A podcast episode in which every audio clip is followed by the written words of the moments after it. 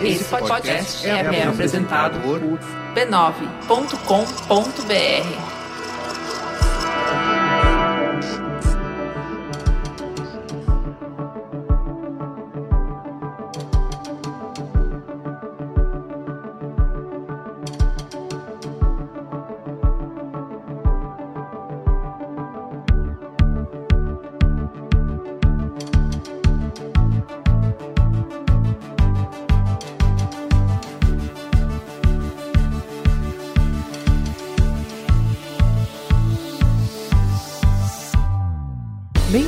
Bem-vindos ao Código Aberto, seu podcast de conversas francas com os profissionais mais influentes do mercado para conhecer suas ideias, o que pensam sobre o futuro da mídia, da tecnologia e da comunicação. Eu sou a Juva Lauer. E eu sou o Carlos Merigo. E hoje vamos entrevistar Loredana Sassinella, diretora sênior de marketing da divisão de dispositivos móveis da Samsung do Brasil. Ufa! e aí, você conversou com a Loredana, quais foram os assuntos aí? A gente falou, obviamente, sobre comunicação, então perguntei para ela um pouquinho sobre essa mudança dos modelos de agência, então pool de agência, um monte de consultoria querendo entrar no mercado, enfim, é, para onde a gente está indo e o que, que ela acha disso. Perguntei também sobre como lidar com um fracasso em tempos de internet. Essa foi a pergunta mais citada. Eu abri para perguntas no uhum. meu Facebook e no Twitter e o que o povo mais queria saber é o que ela aprendeu é, com o pesadelo de PR do Galaxy Note 7. Boa. E ela respondeu muito bem. Depois a gente falou também sobre business e a gente falou um pouco sobre inovação, que é um tema que ela gosta bastante. E claro, no final sobre ela, né? Algumas coisas sobre como é ser mulher nesse mercado de tecnologia numa empresa coreana. Muito bem, vamos ouvir um pedacinho aí? Bora. O Galaxy Note 7 foi um grande aprendizado para a Samsung e para a indústria como um todo. Então, a primeira coisa que a Samsung trabalhou foi o primeiro entendimento do problema e uh, a clareza com o consumidor. Então, mundialmente, a Samsung deixou o problema bem claro. Mas antes de falar, a gente tem que falar aqui, a gente tem recadinhos, né? Primeiro, temos workshops, né? Fala aí. Finalmente, né? O povo tava cobrando demais o workshop 9 à volta e eu voltei com um, um workshop sobre Facebook. Olha só. E é um, um, workshop com um escopo tão grande, tão grande, que teve que ficar para três dias, né? Então vão ser três módulos, cada um em um dia. A gente tá vendendo o primeiro módulo agora. Então, nesse primeiro módulo, que o foco é planejamento, a gente vai falar que não adianta nada querer criar e comprar mídia antes de responder a pergunta: quem é você na fila do pão? Né? Então a gente vai tentar entender como definir um território a partir da análise do cenário de concorrentes, da verdade da marca e de insights do consumidor. Se você não é planejamento, vem. Se você nunca fez digital, vem agora. E se você já tem ou está criando seu próprio produto ou serviço, vem correndo. Boa. é, vamos falar assim, porque você se inscreve nesse primeiro módulo que vai acontecer no dia 11 de novembro. Lá certo? no Itaú, no cubo do Itaú. Exatamente. Lembra que a gente foi conversar com o Flávio Pripas, aí o último código aberto? Olha o que, que rendeu. Tá vendo? Vamos lá, vamos estar lá no dia 11 de novembro, tendo esse primeiro módulo. Quem você pode se inscrever, vai ter o link aí no post desse código aberto. Tem link amigável também. Qual é o link humanizado aí? no.b9.com.br barra fb. Muito bem. Ó, e quem se fizer o primeiro módulo tem desconto depois para fazer os módulos 2 e 3, certo? Com certeza. Então aproveita para começar a se inscrever. Vamos lá, que já tá, estão as últimas semanas já, últimas vagas. É verdade, tem pouco tempo. E eu também vou fazer um workshop no dia 18 de novembro, uma semana depois, que se chama Criatividade Punk, Instinto Criativo e Emoção na Era dos Dados, né? A gente tá, vou falar bastante desse paradoxo aí entre a ciência do marketing, que muito tem, né, comentado hoje em dia, né, dados, planilhas, estatísticas e as emoções humanas, né? E por que, que a gente deve, né, confiar e voltar a confiar no nosso instinto criativo nessa época em que a comunicação está tão voltada para dados. É, vou também mostrar como as emoções guiaram a história da publicidade até hoje, como que elas alteraram a forma como a gente se relaciona com as marcas, também quais são as reações emocionais fundamentais da comunicação, será que criatividade vende? É, o que, é publicidade pós-moderna e como que a gente pode utilizar a tecnologia em prol das ideias. Também vamos ter atividades práticas ali, que é praticamente uma terapia em grupo, né, para a gente poder identificar quais são as ansiedades incertezas aí desse novo criativo. E depois também pra gente sair de lá inspirado a confiar nos nossos, diria, lá no interior, nos nossos bagos. vai ser no dia 18 de novembro, como eu falei, aqui em São Paulo, vai ser na sala UPix, lá no EBAC, que é a Escola Britânica de Artes Criativas. Também vai ter o link aí no post desse código aberto. Também os cursos estão em destaque no b9.com.br. Ou você pode acessar diretamente aí a nossa URL humanizada, que é no.b9.com.br barra criatividade punk. Tá bom? E também falar aqui da nossa família B9, né? Muitos podcasts. Muitos. Temos o Mupoca, o Naruhodo, Cinemático, Caixa de Histórias, Pouco Pixel, Tecnicalidade e, claro, o Mamilos. É, para você conhecer, você ainda só escuta o código aberto, acessa b9.com.br barra podcasts e também é importante lembrar que estamos todos lá no Spotify. Exatamente. Certo? Você pode procurar lá pelo seu podcast preferido, pela família B9, um leva o outro, né? Vai ouvindo e apresenta para sua família, para seu tio, para sua titia. Baixa o Spotify, assina os nossos podcasts. Dá like, compartilha. Isso. e por último, quem quiser entrar em contato com a gente aqui, mandar sugestões, críticas e tudo mais, o e-mail é códigoaberto@b9.com.br. E vamos ao que interessa. Vamos lá.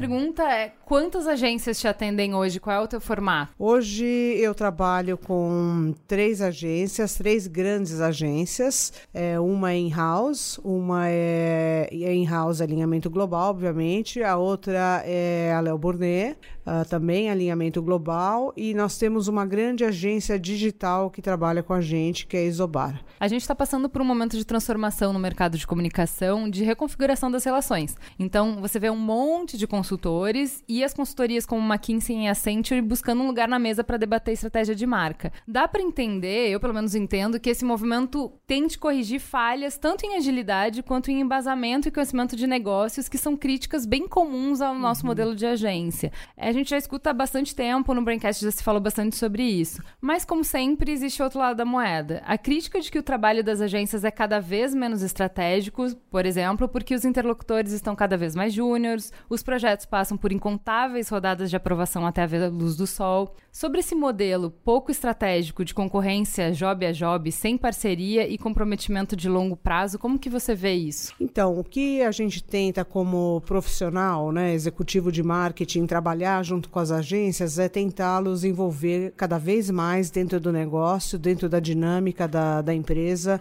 e uh, assim tornar a conversa mais estratégica. Quanto mais eles entenderem nosso dia a dia, nossos objetivos né, para o ano ou de médio prazo ou longo prazo, se existirem, é melhor para esse desenvolvimento estrate estratégico. Mas você acredita que nesse modelo de é, concorrência job a job, você consegue tirar é, o produto mais estratégico das agências? Você consegue a melhor parceria? Você consegue os melhores resultados? Não, eu não acredito que job a job a gente consiga. Eu acho que é, a gente ter alguns parceiros estratégicos que estejam do nosso lado é, por mais é, tempo, isso é importante, porque existe uma curva de aprendizado para todos, isso é bem importante, e existe uma parceria. Então, e também existe o um entendimento né, das dinâmicas de mercado. Então, é muito importante que a gente tenha parceiros que já estejam algum tempo com a gente. Agora, esse não é o único modelo que eu acredito. Então, é, para mim, esse é o modelo fundamental que embasa tudo, mas eu também acredito que, é, como o comportamento do consumidor mudou muito, como ele consome mídia, como ele consome os produtos também mudou muito. Existem hoje outras, outros canais que ele está se aproximando cada vez mais por, como por exemplo o meio digital, eu acredito que novas agências e trabalhos job a job também venham a complementar o trabalho estratégico. É, falando em estratégia, E justamente porque você está falando em tempos de internet, de como as coisas são mais rápidas, de como é, a repercussão das coisas às vezes é maior, né? Eu queria que a gente falasse um pouco sobre gerenciamento de crise. Porque você teve uma experiência agora com o Galaxy Note 7, né? Sim. É, como que a gente faz quando realmente acontecem problemas e problemas acontecem? Como que o profissional de marketing lida com isso? Então, é, o Galaxy Note 7 foi um grande aprendizado para a Samsung e para a indústria como um todo. Então, a primeira coisa que a Samsung trabalhou foi o primeiro entendimento do problema e é, a clareza com o consumidor. Então, mundialmente, a Samsung deixou o problema bem claro. E a Samsung, em todas as subsidiárias, nós trabalhamos com eh, apoio externo ah, de consultoria em relações públicas para nos ajudar a, a trabalhar essa crise. Então, existe um alinhamento de comunicação, a comunicação era a mesma no mundo inteiro, a transparência foi a mesma no mundo inteiro e eh, os trabalhos locais foram bem gerenciados. Então, eh, foi montado um plano, um plano onde a gente, eh, a Samsung como um todo, falou sobre o problema claramente, falou de detalhes do problema, então aonde estavam, o, onde estava localizado o problema da bateria, em que fábricas, por que que isso aconteceu, porque foi justamente a Samsung que colocou no mercado o smartphone, o Note, né, na categoria ah, da, da Smart Pen, mais fino do mundo, isso demandou uma bateria muito fina, e com isso, eh, essa foi a primeira fase, então a fase de declarar parar é, e assumir o Reconhecer. problema, reconhecer o problema. Isso foi muito importante. Depois disso, nós educamos o consumidor aonde estavam os problemas e que passos a Samsung ia tomar com relação a isso. Então, a indústria é, tinha um padrão de trabalhar cinco pontos de checagem de bateria. A Samsung criou mais três, então hoje o standard da indústria são oito pontos de bateria de checagem. Então, esse foi um novo, é, uma nova etapa da comunicação e foram feitos vários filmes para a TV a cabo e para o meio digital também, onde a gente explicava tudo isso, bastante próximos ao consumidor, que é bem importante para também não ficar uma linguagem chata. E depois foram criados dois novos filmes que entrou justamente na fase de brand love, né? Porque uma vez que a gente assumiu e explicou, a gente começou a trabalhar toda a parte de aproximação com o consumidor, sendo que a gente tem é, uma, uma multidão enorme que usa Samsung, né? Então, com isso, a gente trabalhou dois grandes projetos, que foram o filme do Avestruz, que foi mega premiado em Cannes, e depois o filme New Normal, que também é um filme que mostra, né, que é o que é impossível para uma geração, para a próxima já não é, e a gente fala muito de tecnologia e da aproximação com o consumidor. Então é possível a marca sair fortalecida de um episódio como esse? Sim, totalmente, desde que a gente acredita muito que o ponto central foi assumir a responsabilidade e falar sobre o problema eh, de uma forma muito aberta. Isso é, isso é muito importante, porque o consumidor passa a acreditar. Eu acredito que marcas são como pessoas, né? Então, da mesma maneira que nós temos uma construção de marca, ou da mesma maneira que nós temos uma construção de amizade, né? Ela vai se fortalecendo com o tempo. Então, a transparência, a, a, principalmente a transparência é muito importante nessa construção. Falando nisso, você acha que a Samsung está se comunicando bem com o público, com a geração Z? É, eu acredito que É um sim. desafio, é né? Um desafio. Porque eu acho que eles são bem mais céticos e bem mais cínicos do que a gente, né? É, é um, um público que a gente vem pesquisando cada vez mais, isso é bem importante. Um público que é bastante exigente, é mega antenado, então a Samsung também tem que estar se atualizando o tempo inteiro para poder se comunicar com eles. E é, a gente acredita né, que todos os trabalhos que nós é, temos feito, eles são extremamente focados no público jovem como prioritários. É, vamos falar um pouco sobre business. É, o impacto do consumismo tem sido cada vez mais debatido em função do esgotamento dos recursos naturais. Trabalhando há tantos anos na indústria de tecnologia, com 13 anos de Motorola, antes de estar na Samsung, como você vê a questão da obsolescência programada nesse debate? Porque, Eu- assim, eu existe esse debate, assim, Sim, né? De que, assim, sim. pô, todo ano eu tenho que Claro, trocar o celular. então, claro, assim, claro, existe a pressão claro. para a empresa de, Claro. de celular de criar um celular Sim, novo e se, e se na convenção Sim, anual sim, ela não claro, tiver um produto claro, diferente, ela claro, tá decadente. Agora, se ela Sim. todo ano lança alguma coisa Claro, nova, e claro, ela tá gerando uma claro. demanda todo ano e Sim. o planeta não aguenta mais. Essa dinâmica de obsolescência programada é uma dinâmica que vem é, muito mais do que esse pensamento de obsolescência programada, mas muito mais ligado ao desenvolvimento da tecnologia. Então, ela é tão rápida, ela é tão sucateada rapidamente que isso acaba acontecendo naturalmente. Quer dizer, não necessariamente existe uma estratégia de sucatear o produto ah, daqui um ano, porque, por exemplo, é, hoje no Brasil nós fazemos mais de 5, 6, 7 lançamentos por ano, que são grandes lançamentos. E eles estão, é, eles são diferentes por categoria também. Então, lançamentos no baixo preço, no médio preço, no alto preço, no altíssimo preço, enfim, então, é, e que está ligado à tecnologia nova que vem. Então, também essa é uma demanda do consumidor, né? Então, o consumidor, ele cada vez mais quer novas tecnologias, novas funções, soluções diferenciadas, e isso a gente vem trazendo.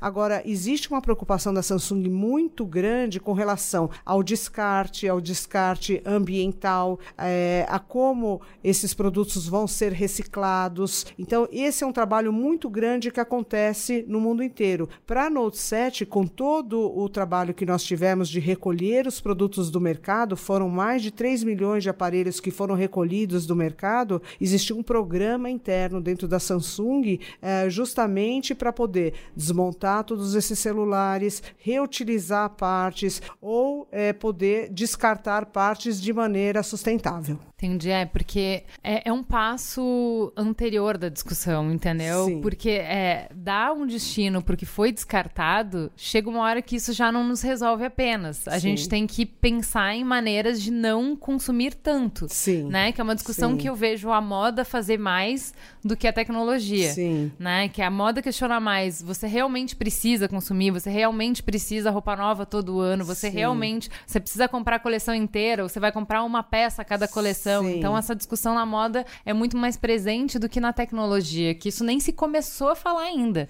É, se fala bastante é, disso na tecnologia, mas é, o que a gente tem que levar é muito o comportamento do consumidor também. Por mais que se, fala, se fale isso na moda, a gente vê sempre a indústria crescendo mais e mais, né? O, fast, o fast fashion é, crescendo cada vez mais e ampliando as marcas. Então, é, eu acho que está muito mais está muito ligado ao consumidor também. A indústria vai continuar trazendo novidades, empurrando e é, tentando é, abocanhar, é, através de suas marcas, cada vez mais parte do mercado. Mas também é, existe um comportamento do consumidor, né? O consumidor que quer, de alguma maneira, através daqueles produtos, poder é, revelar uma parte dele mesmo ou se expor de alguma maneira, enfim. Então, eu acho que existe uma conscientização, sim, é, por parte das pessoas, né? Os assuntos estão muito mais abertos, né? Sobre vários temas, esse é um dos temas, mas eu acredito que ainda precise de uma mudança comportamental maior.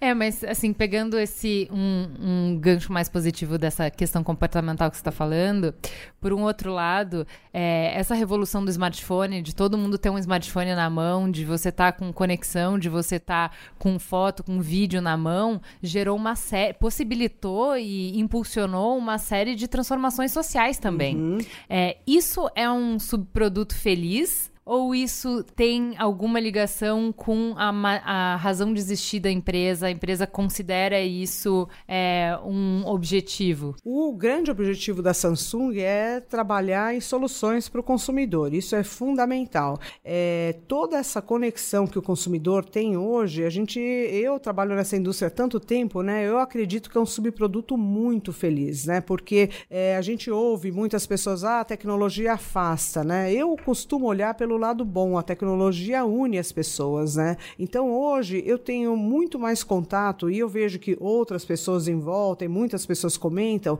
eu tenho contato várias vezes por dia com pessoas que eu não teria, que estão morando distantes ou que eu não tenho tanta regularidade em falar e, e eu acho que a tecnologia acaba trazendo todo esse outro lado de conexão é, emocional com as pessoas. Também acho que a tecnologia trouxe muito para o consumidor novas formas de trabalhar, novos, novos tipos de trabalhos, é, novos trabalhos que são profissional liberal, né? Sim, então sim. eu acredito que a tecnologia trouxe muito, muitos ganhos nesse sentido. Mas é interessante, assim, porque eu tava perguntando mais se a empresa vê, é, ou quem produz a tecnologia, não necessariamente a uhum. Samsung, porque, como você falou, você já trabalhou bastante nesse mercado. Se existe um comprometimento com isso. Então, do que, que a gente está falando? Você falou um pouco de Love Brand. Uhum. Uh, o Airbnb não acha que ele tem que. Ele aluga quartos. Uhum. Ele acha que o uh, o potencial dele, a razão de existir uhum. dele é fazer você se sentir em casa uhum. em qualquer lugar do mundo. Sim.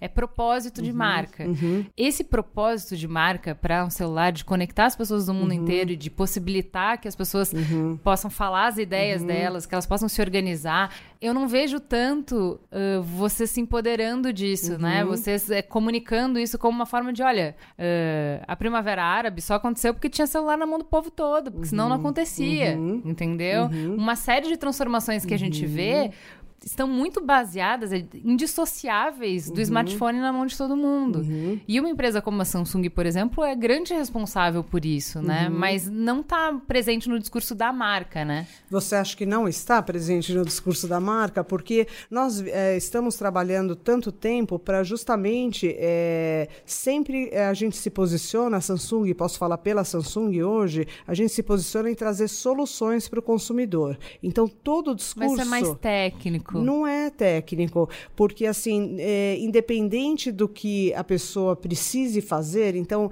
é uma solução, uma solução para o trabalho dela, pode ser uma solução pessoal, pode ser uma solução é, para uma ONG, pode ser uma solução no dia a dia da pessoa. Então, independente do fim que a pessoa tenha, a gente quer trazer uma solução. E a gente sempre pensa né, em que, o significado que isso vai ter para o consumidor. Isso é muito importante. Então, a hora que a gente traz traz, é, por exemplo, câmeras poderosas, a gente já não está mais pensando só ah, em quantos megapixels a gente está trazendo, e sim é, na qualidade dessa imagem, o quanto ele vai poder compartilhar e o quanto isso vai ser importante na vida dele e das outras pessoas. Então, a câmera vai além da parte técnica, ela vai muito além do. ela vai para o significado. Então, esse significado que a gente traz. Quando a Samsung desenvolveu realidade virtual e câmera 360, a gente empoderou o consumidor não só para ele falar, ah, eu tenho a última tecnologia da minha mão, mas eu tenho uma tecnologia que vai poder me aproximar das pessoas e a experiência que eu estou vivendo, eu vou poder compartilhar com os outros. Então, eu vou poder filmar o que eu estou vivendo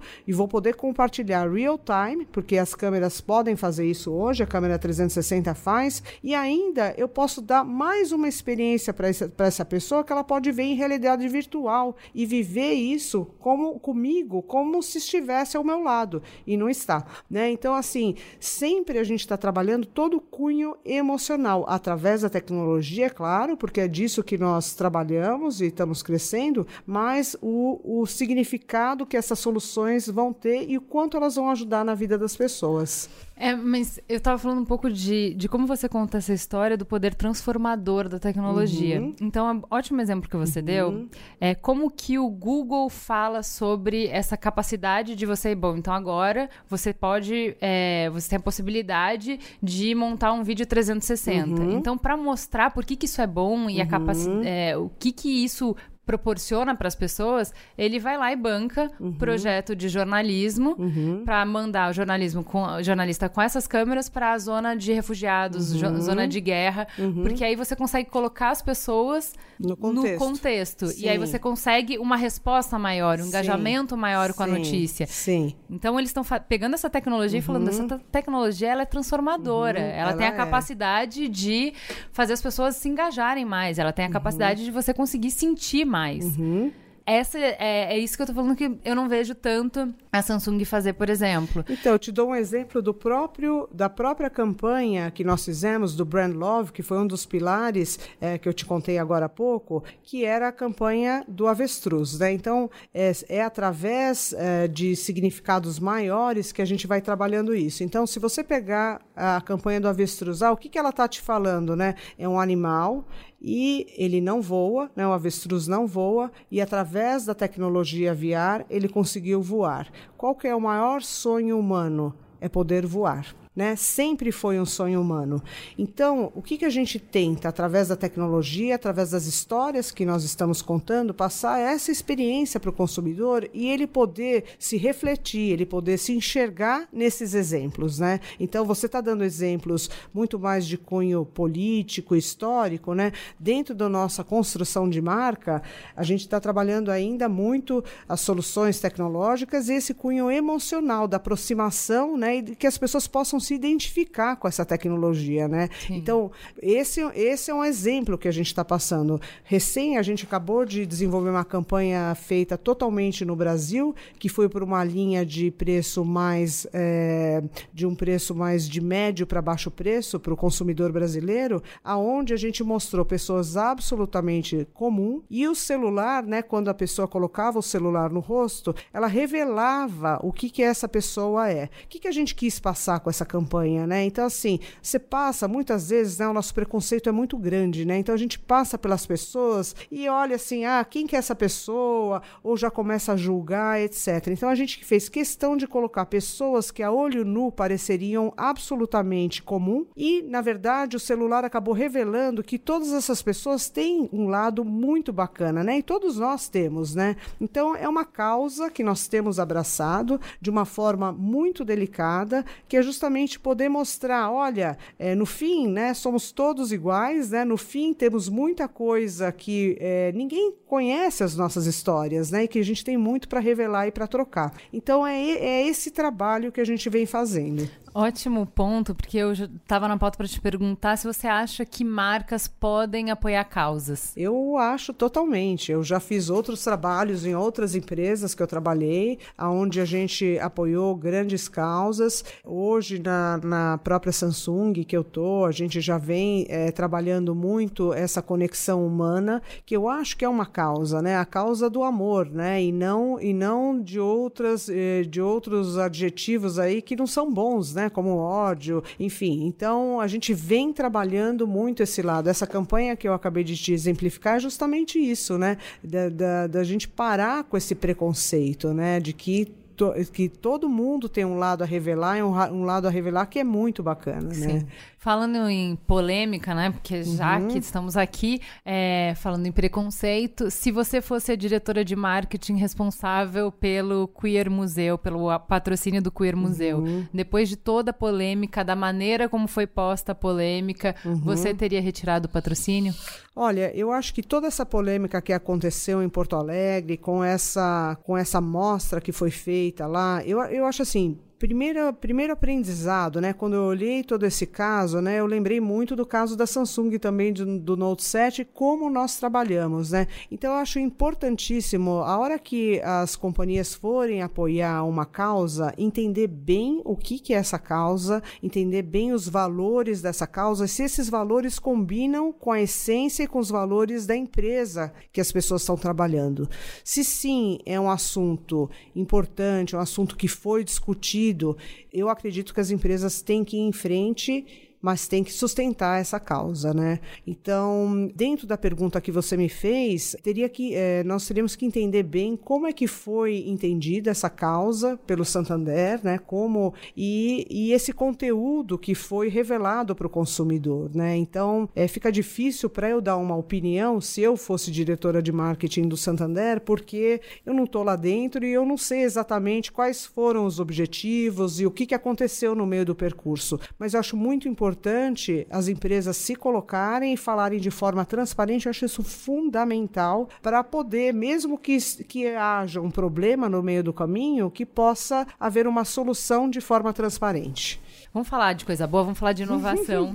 vamos. Uma coisa que é, é, perguntam bastante, e a gente já perguntou aqui no Código Aberto, como você vai ser inovador, como inovar pressionado por resultado no curto prazo, quando você tem que dar resultado no quarter. Sim, é, a inovação, a inovação é planejada também, isso é importante, né? Então, é, você pode inovar é, no curtíssimo prazo, mas você pode inovar é, já trabalhando no médio e no longo prazo, né? Então, quando, uh, por exemplo, eu sinto isso no dia a dia também, porque a gente é muito pressionado é, para objetivos, targets, metas, e é, nós usamos a inovação que já foi planejada atrás para ser uma solução. Mas também a gente pode ter inovação é, em ações também, em ações de marketing, ações é, de campanhas e assim por diante. Então, é, sim, mesmo com a pressão, eu acredito que nós no dia a dia temos que ser absolutamente inovadores, trazer soluções inovadoras, não só em produto, em comunicação, mas em serviços também,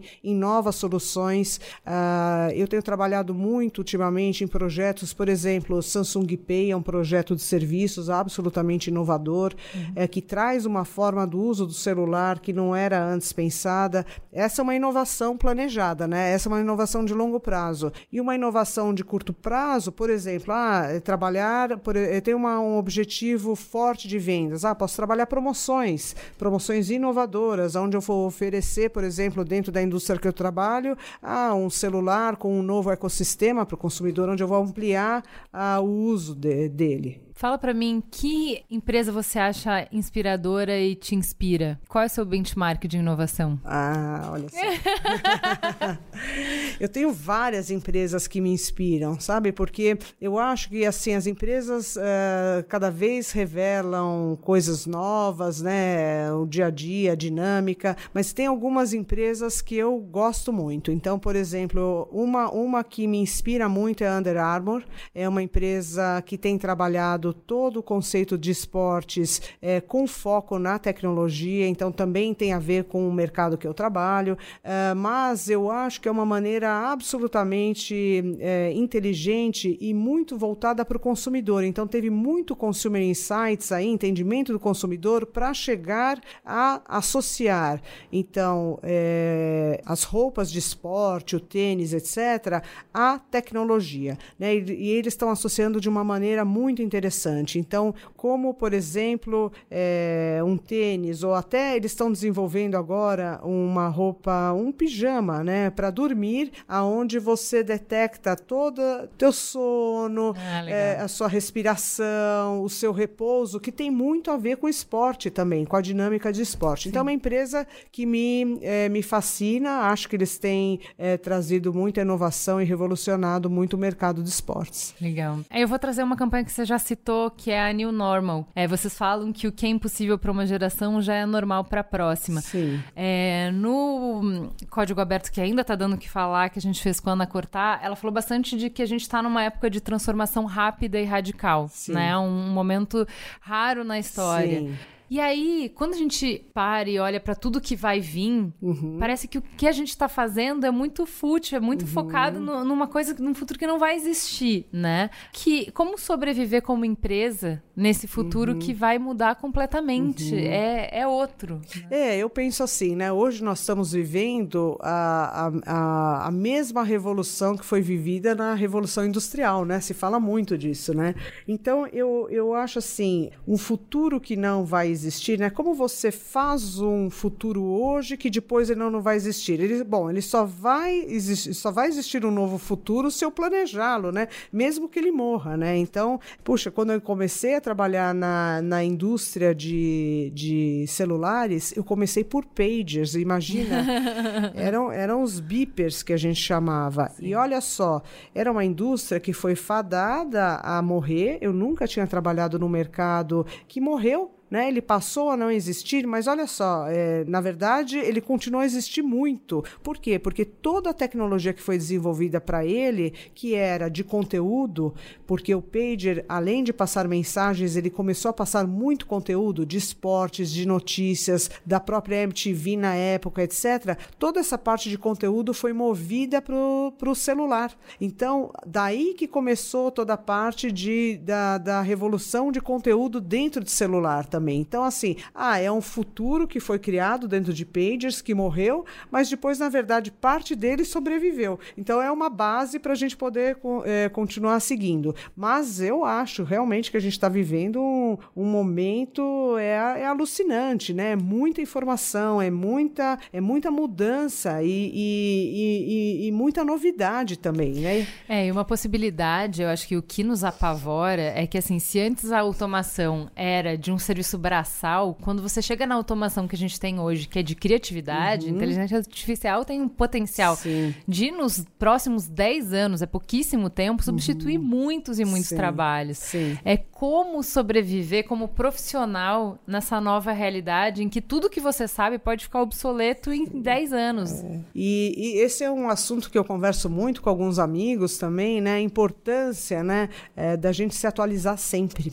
Né? Então, a atualização antes era, ah, eu vou fazer um curso, eu vou fazer uma pós, etc. Hoje a atualização é absolutamente diária, né? Então, informações de notícias, da política, né, da economia, como tudo isso vai influenciar no negócio e das atualizações também do que vem, do que está vindo, né? O que, que, é tendência, como tá, como, como as pessoas estão mudando esse comportamento. Então, é uma atualização diária, né? A gente não, não dá para descansar. Se a gente quiser ser sempre contemporâneo, é, é, é, é isso. É.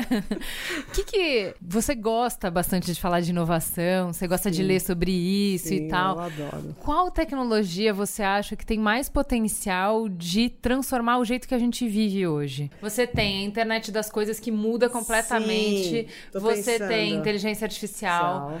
Uma parte dessa inteligência artificial, que é a automação de veículos, isso já muda completamente Sim. o jeito que a gente vai viver. Sim. É, eu tô pensando se existe alguma para falar, porque são várias frentes, é, mas né? cada uma é, muda de uma forma é, diferente. É, né? São várias frentes que estão acontecendo. Então, assim, os vídeos têm mudado muito, mas eu não sei se é uma tecnologia, é da forma que ele está sendo apresentado. É, por né? exemplo, ó, o que você falou vídeo, eu já lembrei dos, dos hearables. É. Isso é um passo. É. Por quê? Porque tudo que a gente faz até hoje é, é tudo digitado.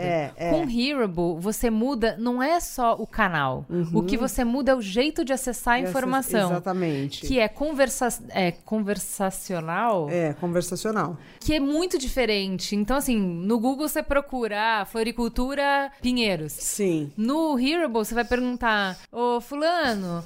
Onde é que tem uma floricultura aqui perto? Uhum. Isso é muito mais instintivo pra gente. Então, a, a, maneira que a gente vai conectar a informação e como essa tecnologia vai impactar uhum. é, a nossa vida, a gente não tem uhum. como acessar. Hoje você vê, da mesma maneira que da primeira vez que alguém viu uma pessoa andando com o celular e falando no celular na rua, claro, pessoa, uma pessoa doente da cabeça, né? parecia um bobo é, falando é. sozinho, falando com um aparelho. Você vê os vídeos de Hearable hoje, você acha as pessoas bobas, porque elas estão é falando com o assistente, podia só digitar, por que, ela tá falando? Porque isso vai mudar tudo. Muito, muito. Então isso ele é uma vem, coisa. Ele entendeu? já vem mudando, né? Esse, esses. É, a gente até chama dentro da Samsung de Bixby, né? Que é além da voz, né? Então você poder fazer os comandos por voz, você faz por imagem também. Então, se você fotografar algum, algum local, ele você fotografa e já vem toda a indicação que local é esse, a história, etc. E se você quiser comprar alguma coisa que você fotografou, você pode automaticamente comprar. Então, assim, eu acho que é, hoje tem várias tecnologias que estão impactando várias indústrias. Então, a indústria automobilística é uma. A gente, tá, é, a gente tem projetos, por exemplo, de você poder abrir seu carro, não abre mais com a chave, abre com o relógio, com o seu gear, né? Então, assim, é, são várias tecnologias que estão impactando inúmeros aplicativos que estão surgindo, toda essa parte de comando de voz e de imagem ao mesmo tempo. Os próprios vídeos hoje, eles são consumidos de outra maneira, né? A gente não consumia vídeo dessa maneira enlouquecedora que a gente consome hoje, né? Então, assim, é uma nova forma de ver televisão também, né? Você vê televisão através do seu mobile, através de vídeos, né? Então, eu acho que é um, é um mundo enorme que tá, tá pela frente que, assim, se existe alguma tecnologia preferida, eu não tenho, eu trabalho com várias. Mas é que é bastante impacto ao mesmo tempo, muito. vindo de diferentes lugares. muito, né? muito, muito. Você já foi no SXSW? Eu nunca fui na SXSW, mas eu já li bastante. É, eu fui muito esse legal, ano né? e assim, sabe quando eu continuo refletindo sobre as coisas que eu Que vi lá, viu, né? sabe? Esse Hero Book que eu tô falando É, aqui foi de uma palestra foi que eu vi lá. lá. E aí você vê a internet das coisas, então como muda completamente a sua vida quando tudo tá conectado e tudo tá te dando informação, então É. você decide com base em muito mais informação. A própria inteligência artificial, que eu vi um monte de coisa lá e que a gente ainda não tá vendo na prática aqui, mas que a gente já vê o potencial, o que, que pode fazer, né? A gente teve lá no SXSW através de, de um patrocínio que nós fizemos com dois cantores e através do nosso celular. Então eles estiveram lá, eles filmaram tudo e depois foram feitos os vídeos para contar um pouco eh, do evento. Mas é bem bacana como a tecnologia está sendo discutida de outra forma também, né? Porque antes era absolutamente racional, né? Hoje ela é expandida, ela está falando de um, de um trabalho completamente novo ou de um comportamento novo também, né? Sim, é verdade. Tá, Eu realmente fico muito chateada de ter que perguntar isso ainda. Eu tive que perguntar pra Dani Cachiche. Toda vez que vem mulher aqui, eu tenho que perguntar. Mas, infelizmente, a gente sabe que 50% das mulheres são demitidas quando voltam da licença maternidade. Isso é um estudo da FGV. Então, como é, como foi sua trajetória pra chegar a diretora sênior de marketing, sendo mulher and mãe? Eu comecei minha carreira muito nova, né? Eu comecei com 20 anos, né? Tem 30 anos já que eu trabalho dentro do, do mercado de marketing, de trade, de vendas também. Passei por vendas, né? Sendo mulher também, de canais. É, tive uma filha no meio desse percurso. E eu acho, assim, é, sim, existem, existe preconceito, o preconceito está aí, mas o preconceito maior está dentro da gente. Então, eu acho que se eu, assim, o grande recado que eu daria é assim, é, se, se a mulher se livra desse preconceito, já é um grande ganho. Então, eu nunca olhei para os meus pares que 95% das vezes eram homens, como homens, né? Eu olhava realmente como um par profissional. Então eu me dei muito respeito também e ganhei muito respeito, né? Então eu era eu era ouvida, etc. E eu tenho muitas mulheres trabalhando comigo, né? Tive a carreira inteira e esse sempre era o, o, o, o é sempre o recado que eu dou, é sempre o conselho que eu dou. Vai, você é boa, você tem força, você sabe do que você está falando, segue em frente, não tem barreira, a barreira está muito, muitas vezes está muito mais na nossa cabeça. Muitas vezes a gente põe em exponencial o preconceito do outro, né? E é o nosso olhar, né? É, a Sheryl Sandberg do Facebook escreveu um livro falando um pouco isso, assim, é, é B, o né? Lenin, É o- que é assim, ó, ocupe o seu lugar na mesa. Sim. Então vai na reunião, faltou uma cadeira, É faça sua. uma cadeira para traga uma cadeira para você, mas senta na mesa, não senta atrás, Sim. né? É, não se retire do mercado de trabalho antes é, do que precisa, porque ela fala que as mulheres já passam a se dedicar menos porque elas sabem que elas vão ser mães, né? Então, assim, ah, daqui Uhum. dois anos, sei lá, daqui ano que vem eu vou querer ter filho, então como é que eu vou competir por essa vaga que vai me Claro. exigir mais trabalho, mais horas, e babá, eu não vou poder me dedicar, então. E ela fala muito, deixa os problemas acontecerem e você Sim. vai resolvendo, mas ah, apareça, se coloque à disposição. Tem uma coisa que ela fala no livro que eu também acho legal, que é sobre os homens sempre super, superestimam a capacidade deles e as mulheres subestimam a capacidade Sim, delas. é, Isso foi provado várias e várias uma vezes em verdade, experimentos, é. né? É uma verdade. Agora, é, eu acho que assim o autoconhecimento é fundamental para a mulher, né? Quanto mais a gente se conhece, quanto mais a gente sabe das nossas capacidades, dos nossos limites, melhor para a gente se desenvolver. É, também acho, né? Eu sempre fui do lema, né? Quanto mais tempo você tem, menos coisas você faz.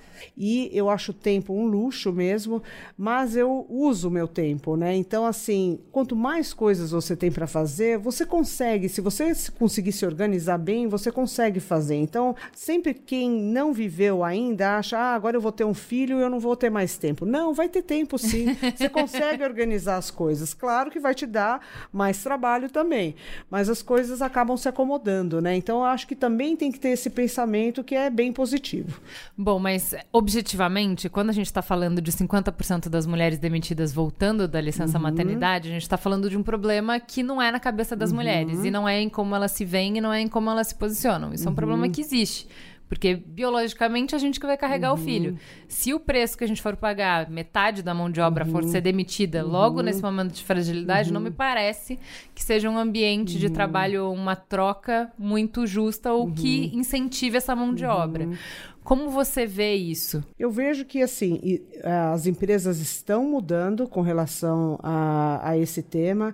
Existem é, muitos comitês de mulheres que hoje são absolutamente respeitados dentro das empresas. É, existe um movimento também, não só das empresas, mas também da, das comunidades, das pessoas com relação a isso. Então, da equiparação salarial, da equiparação de direitos, é, tanto de homem quanto de mulher, né? Né? Então, é bem importante. Então, é um tema que vem acontecendo cada vez mais e eu vejo hoje muitas mulheres, não só em cargos de, de vice-presidência ou diretoria, mas em muitos cargos gerenciais que também vem trazendo essa mentalidade. Então, é uma mudança, um movimento que vem acontecendo. Eu acredito nele, eu acho que já mudou muito de uns anos para cá, mesmo ainda tendo essa estatística é, péssima que você acabou de falar eu ainda acredito que, que os resultados vem, é, têm sido melhores. Especificamente no mercado de tecnologia, a gente está vendo um backlash nesse movimento uhum. que você está uhum. falando, porque os homens estão começando a se sentir oprimidos por esse momento, esse movimento de tentar uhum. ter algum respeito, alguma voz, algum espaço, alguma igualdade. Uhum. Então acontecem casos como, por exemplo, daquele engenheiro do Google uhum. que teve aquela declaração infeliz e tal polêmica.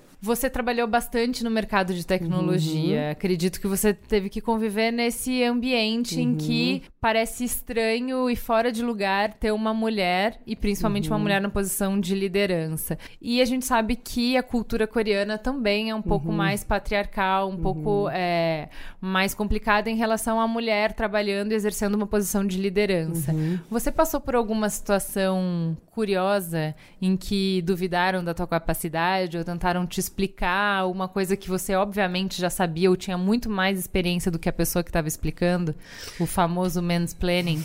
Já devo ter passado, assim, não me ocorre nada agora de, de alguma situação até que até engraçada, né? Porque realmente é, deve ter é porque acontecido. você sabe tanto que um cara querer te explicar alguma tecnologia deve ser assim tão ridículo. Mas assim, é, eu até queria contar, assim, contextualizar um pouquinho. Quando eu saí da Colgate, né? Eu fui contratada pela Motorola justamente pela minha, é, pelo, pelo meu conhecimento que eu tinha em marketing de bens de consumo. Então eles queriam uma mulher na Motorola que tivesse esse background.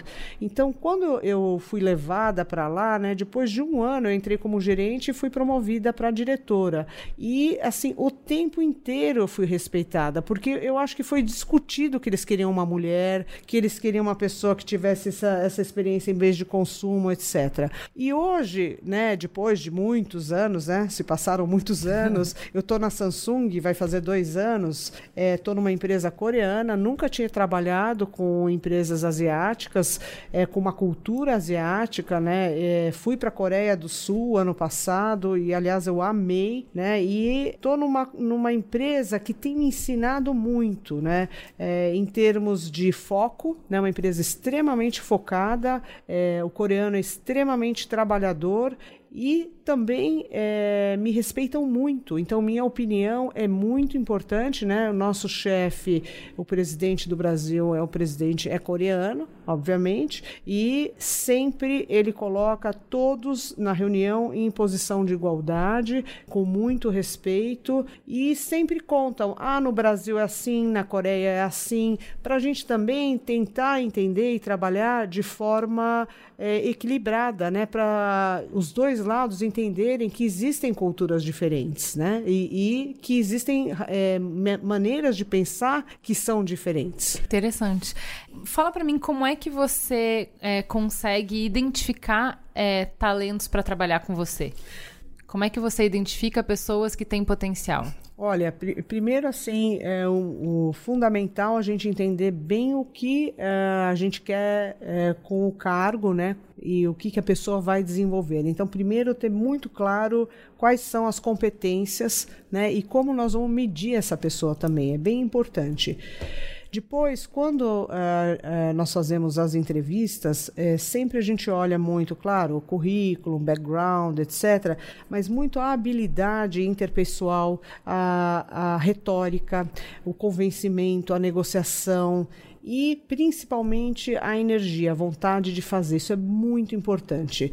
Então, é, são os pontos fundamentais que eu sempre olho, claro que dependendo de cada cargo, mas eu olho muito também o lado é, pessoal. E olho bastante também é, hobbies, uhum. o que, que a pessoa faz na vida pessoal, toda a parte de criatividade. Isso é bem importante para a gente é, agregar no time. Que legal. É, e como você motiva suas equipes? É, primeiro, assim, eu dou é, muita autonomia. Então, é uma autonomia que é uma autonomia guiada, né?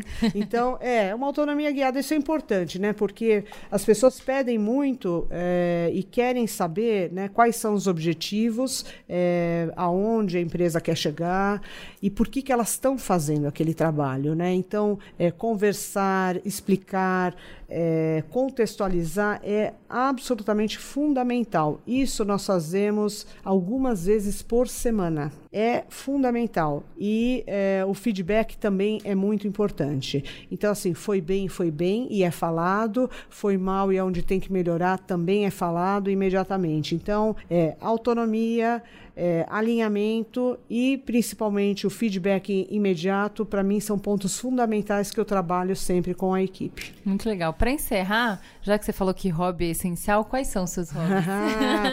eu tenho alguns, né? Eu adoro, eu, eu gosto de pintar, por incrível Ai, que, que, pareça, é, mas não tenho talento nenhum. é, não poderia viver das pinturas, mas elas me relaxam. Eu adoro correr. E há um ano, menos que um ano, eu comecei a fazer beach tênis, que é o, o tênis de areia, em areião mesmo. E eu estou adorando, porque eu faço aula uma vez por semana à noite, das 8 às 9 da noite, que é o horário que me sobra, e aos finais de semana. E é muito bom porque desestressa demais, e é com o pé na areia, é uma delícia. Então, tem uma turma bacana e todos ficaram viciados no, no tênis de areia.